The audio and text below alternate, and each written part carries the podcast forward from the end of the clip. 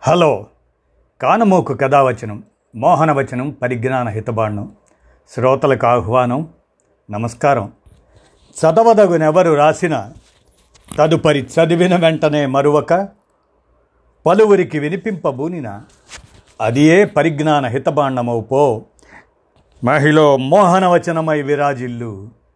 పరిజ్ఞాన హితబాండం లక్ష్యం ప్రతివారీ సమాచార హక్కు ఆ స్ఫూర్తితోనే సమకాలీన ప్రముఖుల జీవిత ఘట్టాలు వారి విశేష సామాజిక లక్ష్యంతో సమసమాజ స్థాపనలో వారి కృషి తాలూకు సమాచారాన్ని కానమోకు కథ వచ్చిన శ్రోతలకు పరిచయం చేయడం నా కర్తవ్యంగా తలచి అబ్బురపరచిన ఆర్కే దౌత్య యుద్ధం అని సాకి వెలిబుచ్చిన సమాచారాంశాన్ని మీ కానమోకు స్వరంలో వినిపిస్తాను.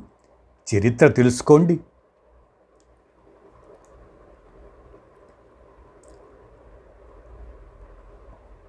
అబ్బురపరిచిన ఆర్కే దౌత్య యుద్ధం. ఉమ్మడి ఆంధ్రప్రదేశ్ ప్రభుత్వంతో రెండు వేల నాలుగు మావోయిస్ట్ పార్టీ జనశక్తి పార్టీ చర్చల తరువాత రామకృష్ణ ఆర్కే ఆయన గురించి తెలియని వారు ఉండరు. తెలుగు సమాజంలోనే కాదు దేశమంతటా ఆ చర్చలు ఎంతో సమర్థంగా నిర్వహించిన విప్లవోద్యమ నాయకుడిగా ఆయన గుర్తింపు పొందారు. అప్పటి మీడియా పరిశీలన ప్రకారం మధ్యవర్తిత్వం వహించిన కమిటీ ఫర్ కన్సర్న్ సిటిజన్స్ సభ్యులు దాని కన్వీనర్ ఎస్ఆర్ శంకరన్ని అలా ఉంచి తమ వైఖరి ఏమిటో స్పష్టంగా చెప్పిన నాయకుడుగా ఆర్కే గుర్తింపు పొందాడు. ఒకటి రెండు విషయాలను ఇక్కడ ప్రస్తావించాలి. మొదటిది ప్రభుత్వం తరపున హోంమంత్రి జానారెడ్డి సిపిఐ ఎంఎల్ పీపుల్స్ వారికి మాత్రమే చర్చలకు ఆహ్వానం పంపారు. ఈ చర్చలు విప్లవోద్యమ పార్టీలతో జరగాలని తమతో పాటు సిపిఐ ఎంఎల్ జనశక్తి నాయకత్వం కూడా వస్తుందని హోంమంత్రికి ఏపీ పీపుల్స్ వార్ పార్టీ కార్యదర్శిగా రామకృష్ణ లేఖ రాశారు. తీరా అక్టోబర్ పదకొండవ తేదీన నల్లమల నుంచి గుత్తికొండ బిలం మీదుగా హైదరాబాద్ చేరుకొని తమకు వసతి కల్పించిన మంజీరా గెస్ట్ హౌస్లో జనశక్తి నాయకుడు అమర్ ఆయన సహప్రతినిధి రియాజ్ వారితో పాటు ఏఓబి పీపుల్స్ వార్ కార్యదర్శి సుధాకర్ ఉత్తర తెలంగాణ పీపుల్స్ వార్ ప్రతినిధి గణేశులతో అక్టోబర్ పన్నెండున నిర్వహించిన మీడియా కాన్ఫరెన్స్లో తమది ఇప్పుడు సిపిఐఎంఎల్ పీపుల్స్ వార్ కాదని అప్పటికే సెప్టెంబర్ ఇరవై ఒకటినే తమ పార్టీ ఎంసీసీతో కలిసి సిపిఐ మావోయిస్టుగా ఏర్పడిందని తాము చర్చల్లో జనశక్తితో కలిసి మావోయిస్ట్ పార్టీగానే పాల్గొంటామని ప్రకటించారు. హోంమంత్రితో ఉత్తర ప్రత్యుత్తరాలు జరిగిన ఏ సందర్భంలోనూ ఆయన ఈ విషయాన్ని ప్రస్తావించలేదు. అయినా మీడియాతో ఈ ప్రకటన చేసిన తరువాత ప్రభుత్వం నుంచి కానీ మీడియా నుంచి కానీ పీసీసీ నుంచి కానీ ఏ సందేహం తల ఎత్తలేదు ఏ ప్రశ్న రాలేదు. అప్పటి ఇంటెలిజెన్స్ చీఫ్ కె. అరవిందరావు బహుశా పదవీ విరమణ చేసిన తరువాత అనుకుంటాను. ఓపెన్ హార్ట్ విత్ ఆర్కేలో మాట్లాడుతూ పీపుల్స్ వార్ మావోయిస్ట్ పార్టీగా ఏర్పడటం వల్ల దానికి అఖిల భారత పార్టీ గుర్తింపు వచ్చినట్లయిందని కనుక అంతర్జాతీయ ఘర్షణాయుత ప్రాంతాలలో ఇరుపక్షాల మధ్య శాంతి కోసం చేసే చర్చలకు అంతర్జాతీయ సూత్రాలను అన్వయించాల్సి వస్తుందని అందువల్లే రెండో దశ చర్చలకు ప్రభుత్వం పిలవలేదని ఇవే మాటలు కాకపోవచ్చు. ఈ భావం వచ్చేలా చెప్పాడు. రెండవ అంశం చర్చలు ఆరంభం కాగానే ఒకరికి ఒకరం ఉత్తరాలు రాసుకొని ఆహ్వానం పొంది ఉన్నాము. కానీ ఉభయులు కలిసి చర్చల కోసం ఒక ఆమోదపత్రం రాసుకోవాలని ఆర్కే పట్టుబట్టాడు. చర్చలలో ప్రతిష్టంభన వచ్చిందని లంచ్ సమయానికి ఇంటెలిజెన్స్ వాళ్ళు మీడియాకు ఉప్పందించారు. వాస్తవానికి అది మధ్యవర్తుల జోక్యం వల్ల చర్చల సమయానికే టీ కప్పులో తుఫానులా సమసిపోయింది చర్చల ఎజెండా మీద జానారెడ్డి ఆర్కేను ఉద్దేశించి రామకృష్ణ గారు మీకేం కావాలో చెప్పండి అని రెండు పార్టీలు ఏవి చర్చించదలుచుకున్నాయో అనే భావంతోనే అడిగాడు. దానికి ఆర్కే ప్రతిస్పందిస్తూ మేము ప్రజల ఆకాంక్షలపై ప్రజాస్వామ్యవాదులైన మేధావుల ప్రమేయం వల్ల ఈ చర్చలకు వచ్చాం. వీటి పట్ల మాకేమీ భ్రమలు లేవు. అయితే మాకేం కావాలని కానీ మీకేం కావాలని కానీ అడగటానికి రాలేదు. వైరి శిబిరాలుగా ఉన్న మనం ఒక బల్లకు ఇరువైపులా కూర్చొని మాట్లాడుకునే పరిస్థితిని కల్పించిన ప్రజల కోసం ఏమైనా చేయగలమా అని చర్చించే ప్రతిపాదనతో వచ్చాం. మిమ్మల్ని మా సిద్ధాంతాన్ని అంగీకరించమని కానీ మా ఎజెండా ప్రకారం సమస్యలు పరిష్కరించమని కానీ అడగటానికి రాలేదు.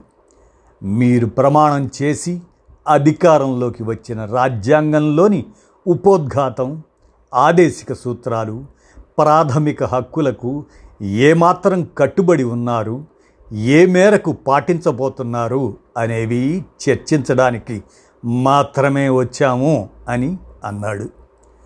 నాలుగు రోజుల పాటు ఎంతో అర్థవంతంగా జరిగిన చర్చల్లో పౌర ప్రజాస్వామిక హక్కుల గురించి ఒకరోజు భూ సంస్కరణల గురించి మూడు రోజులు చర్చలు జరిగాయి. గతంలో జరిగిన ఉల్లంఘనలపై విచారణ కాకుండా తమ ప్రభుత్వం రూల్ ఆఫ్ లా చట్టబద్ధ పాలన అందిస్తుందని హోంమంత్రి హామీ పడ్డాడు. ఇక మూడు రోజుల పాటు భూ సంస్కరణలపై చర్చ జరిగింది.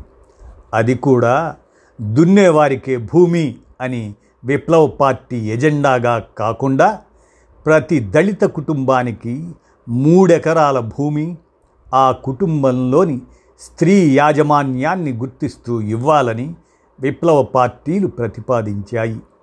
అలాగే ప్రభుత్వ భూములు అన్యాక్రాంత భూములు ఎన్నో కేటగిరీలు కలుపుకొని ఒక కోటి ఇరవై లక్షల ఎకరాల మిగులు భూమి ఉందని ప్రతిపాదించాయి. భూ సంస్కరణ చర్చల్లో రామకృష్ణతో పాటు జనశక్తి రియాజ్ కూడా జనశక్తి పోరాట అనుభవం నుంచి చాలా ప్రతిపాదనలు చేశాడు. ఈ ప్రతిపాదనలు చేస్తూనే తమ మాటే చివరి మాట కావాలని కోరుకోవడం లేదని దీనిపై ఒక కమిషన్ వేయమని కేఆర్ వేణుగోపాల్ నాయకత్వంలో ఆదివాసీ దళిత సమస్యలపై పనిచేస్తున్న ముప్పై పేర్లతో ఒక జాబితా ఇచ్చారు. రెవెన్యూ మంత్రి ధర్మాన ప్రసాదరావు ముప్పై శాతం రెవెన్యూ రికార్డులు లభించడం లేదని తాము ఈ ప్రతిపాదనని పరిశీలించి రెండో దఫా చర్చలకు పిలుస్తామని అన్నారు. చర్చలు నాలుగు రోజుల్లో ముగిశాయి కానీ మంజీరా గెస్ట్ హౌస్లో ఆర్కేతో సహా రెండు పార్టీల నాయకులు పదకొండు రోజులు ఉన్నారు. ఆ పదకొండు రోజులు ముఖ్యమంత్రి ప్రజా దర్బారు నిర్వహించే లేక్ వ్యూ గెస్ట్ హౌస్కి కాక నిరుద్యోగం భూమి ఇటువంటి ప్రతి సమస్య మీద రామకృష్ణకు వినతి పత్రాలతో ప్రజలు వివిధ సంఘాలు మంజీరా గెస్ట్ హౌస్కు బారులు కట్టారు. మీడియాలో పనిచేస్తున్న వారందరూ వచ్చి పలకరించారు. ఒక్క మాటలో చెప్పాలంటే మంజీరా గెస్ట్ హౌస్లో ఉండి చెన్నారెడ్డి మానవ వనరుల భవనానికి ఎంసీహెచ్ఆర్డి అక్కడికి వెళ్ళి విప్లవకారులు అడవిలో ఉండే కాదు మహానగరం నుంచి కూడా కర్తవ్య నిర్వహణ చేయగలరని ఆర్కే చూపించారు.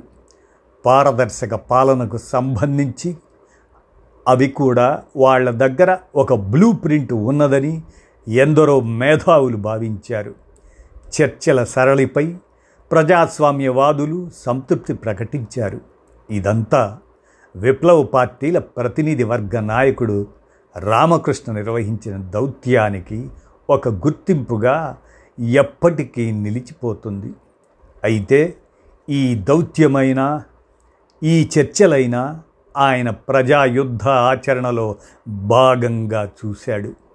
విప్లవోద్యమంలోని యుద్ధం విరామంలో భాగంగా చూశాడు. ఆయనకి ఈ జ్ఞానం అంతా విప్లవోద్యమ నిర్మాణ ఆచరణ నుంచి వచ్చింది. ఉపాధ్యాయుడైన తండ్రి ఆయనతో సమఉజ్జీగా సమాజ సేవలో పాల్గొన్న తల్లి నుంచి ఆదర్శం విలువలు నీతి నిజాయితీలు ఆర్కేకు అబ్బాయి. తాను కూడా ఒక ఉపాధ్యాయుడుగా ఒక్క సంవత్సరం పనిచేసే నాటికే ఆర్కే విప్లవాచరణలో భాగం అయ్యాడు ఆయన గుంటూరు జిల్లాలో డిగ్రీ చదువుతున్న రోజుల్లో ఏర్పడిన రాడికల్ విద్యార్థి సంఘం ఎమర్జెన్సీ ఎత్తివేసిన తరువాత గుంటూరులో ఏర్పడిన రాడికల్ యువజన సంఘంతో కలిసి పంతొమ్మిది వందల డెబ్భై ఎనిమిదిలో ఇచ్చిన గ్రామాలకు తరలండి అన్న పిలుపుతో ప్రజల నుంచి నేర్చుకునే ఆయన విప్లవ ఆచరణ ప్రారంభమైంది. పంతొమ్మిది వందల డెబ్భై ఎనిమిది నుంచి ఎనభై ఐదు కాలంలో విశాల విస్తృత ఆచరణగా ఈ కార్యక్రమంలోనే ఆయన పంతొమ్మిది వందల ఎనభై రెండులో పీపుల్స్ వార్ పార్టీ సభ్యుడయ్యాడు. ఇక అక్కడి నుంచి గుంటూరు ప్రకాశం జిల్లాల్లో మొత్తంగా నల్లమల విప్లవోద్యమ నిర్మాణంలో ఆయన విప్లవ నిర్మాతల్లో చిరస్మరణీయంగా నిలిచి ఉంటాడు. ఈ క్రమమంతా ఆయన గ్రామాలకు తరలండి. పిలుపులో చెప్పిన నిరుపేద దళితుల ఇళ్ళల్లో ఉండి వాళ్ళతో తిని వాళ్ళ కష్ట సుఖాలు తెలుసుకొని వాళ్ళ జీవితాలు పంచుకోవటంతో మొదలై అది తన సహచరిని ఎంచుకునే వ్యక్తిగత నిర్ణయం దాకా ఒక సంస్కృతిగా రూపొందింది. చర్చలకు వచ్చేప్పుడు నల్లమల శ్రీశైలం దిగువన చిన్న ఆరుట్ల నుంచి గుత్తికొండ బిలం మీదుగా గుంటూరు జిల్లాలో ఆయన చేసిన ప్రయాణం అంతా దారి పొడుగునా ప్రతి పల్లెలో ముఖ్యంగా దళితవాడల్లో వేలాదిగా తరలి వచ్చిన ప్రజలను చూస్తే వాళ్ళ హృదయాల్లో ఆయన ఎంతగా గూడు కట్టుకుని ఉన్నాడో అర్థమైంది. చర్చల కాలానికే ఆయన ఆంధ్రప్రదేశ్ రాష్ట్ర కమిటీ కార్యదర్శి అయ్యాడు. కేంద్ర కమిటీ సభ్యుడు అయ్యాడు. ప్రభుత్వం ఎన్కౌంటర్ ద్వారా చర్చలను విఫలం చేయటం జనవరి ఎనిమిదిన ప్రారంభించడంతోనే కాల్పుల విరమణ ఒప్పందాన్ని ఉల్లంఘించడంతోనే చర్చల నుంచి వైదొలిగి చేపట్టిన ప్రతిఘటనోద్యమానికి కూడా ఆయన నాయకత్వం వహించాడు. ప్రభుత్వం నల్లమనలను రక్తసిక్తం చేసింది. విప్లవోద్యమం మిగిలిన నల్లమల నాయకత్వాన్ని శ్రేణులను వేరే ప్రాంతాలకు తరలించి ఆర్కేను ఏఓబి విప్లవోద్యమానికి నాయకత్వం వహించడానికి పంపించింది. ఏఓబి విప్లవోద్యమ నిర్మాణంలో రిక్రూట్మెంట్ల ద్వారాను విప్లవ ప్రచారం ద్వారాను ఉన్నత దశకు తీసుకుపోవటం వరకే కాకుండా ప్రజారాజ్య పాలన ఎటువంటి పారదర్శక ప్రత్యామ్నాయం ఇస్తుందో ఆయన మార్గదర్శకత్వం చూపింది. అందుకే అమరుడయ్యేదాకా కూడా ఆయన ఛత్తీస్గఢ్లో ఉన్నప్పటికీ కూడా కేంద్ర కమిటీ పొలిట్ బ్యూరో సభ్యుడిగా ఏఓబి విప్లవోద్యమానికి నాయకత్వం వహిస్తున్నాడు. రెండు రాష్ట్రాలుగా ఏర్పడిన తెలుగు నేలలో ఇవాళ ఏఓబిలో భాగమైన ఉత్తరాంధ్రలో మాత్రమే విప్లవ నిర్మాణం పోరాటం మిగిలి ఉండడం ఆర్కే నాయకత్వ పరిణతికి దాఖలాలు. ఆయన గెరిల్లా యుద్ధతంత్రానికి బలిమెల సంఘటన ఒక ఉదాహరణ. రామగూడ ఎన్కౌంటర్లో దళనాయకుడైన తన కుమారుడు మున్నాను కోల్పోవడమే కాకుండా తాను బుల్లెట్ గాయానికి గురయ్యాడు. యవనంలోనే కిడ్నీ వ్యాధికి చేయించుకున్న చికిత్స తరువాత ఇంతకాలానికి మళ్ళీ కిడ్నీలు విఫలమై ఆయన విప్లవం కన్నతల్లి ఒడిలోనే కన్ను మూశాడు. అదే ఆర్కే జీవన సాఫల్యం అని సాకి వెలిబుచ్చిన సమాచారాంశాన్ని మీ కానమోకు స్వరంతో వినిపించాను. చరిత్ర తెలుసుకోవటం కోసం కానమోకు కథ వచ్చిన శ్రోతలకు ఈ పరిజ్ఞానం అందించాను. విన్నారుగా ధన్యవాదాలు.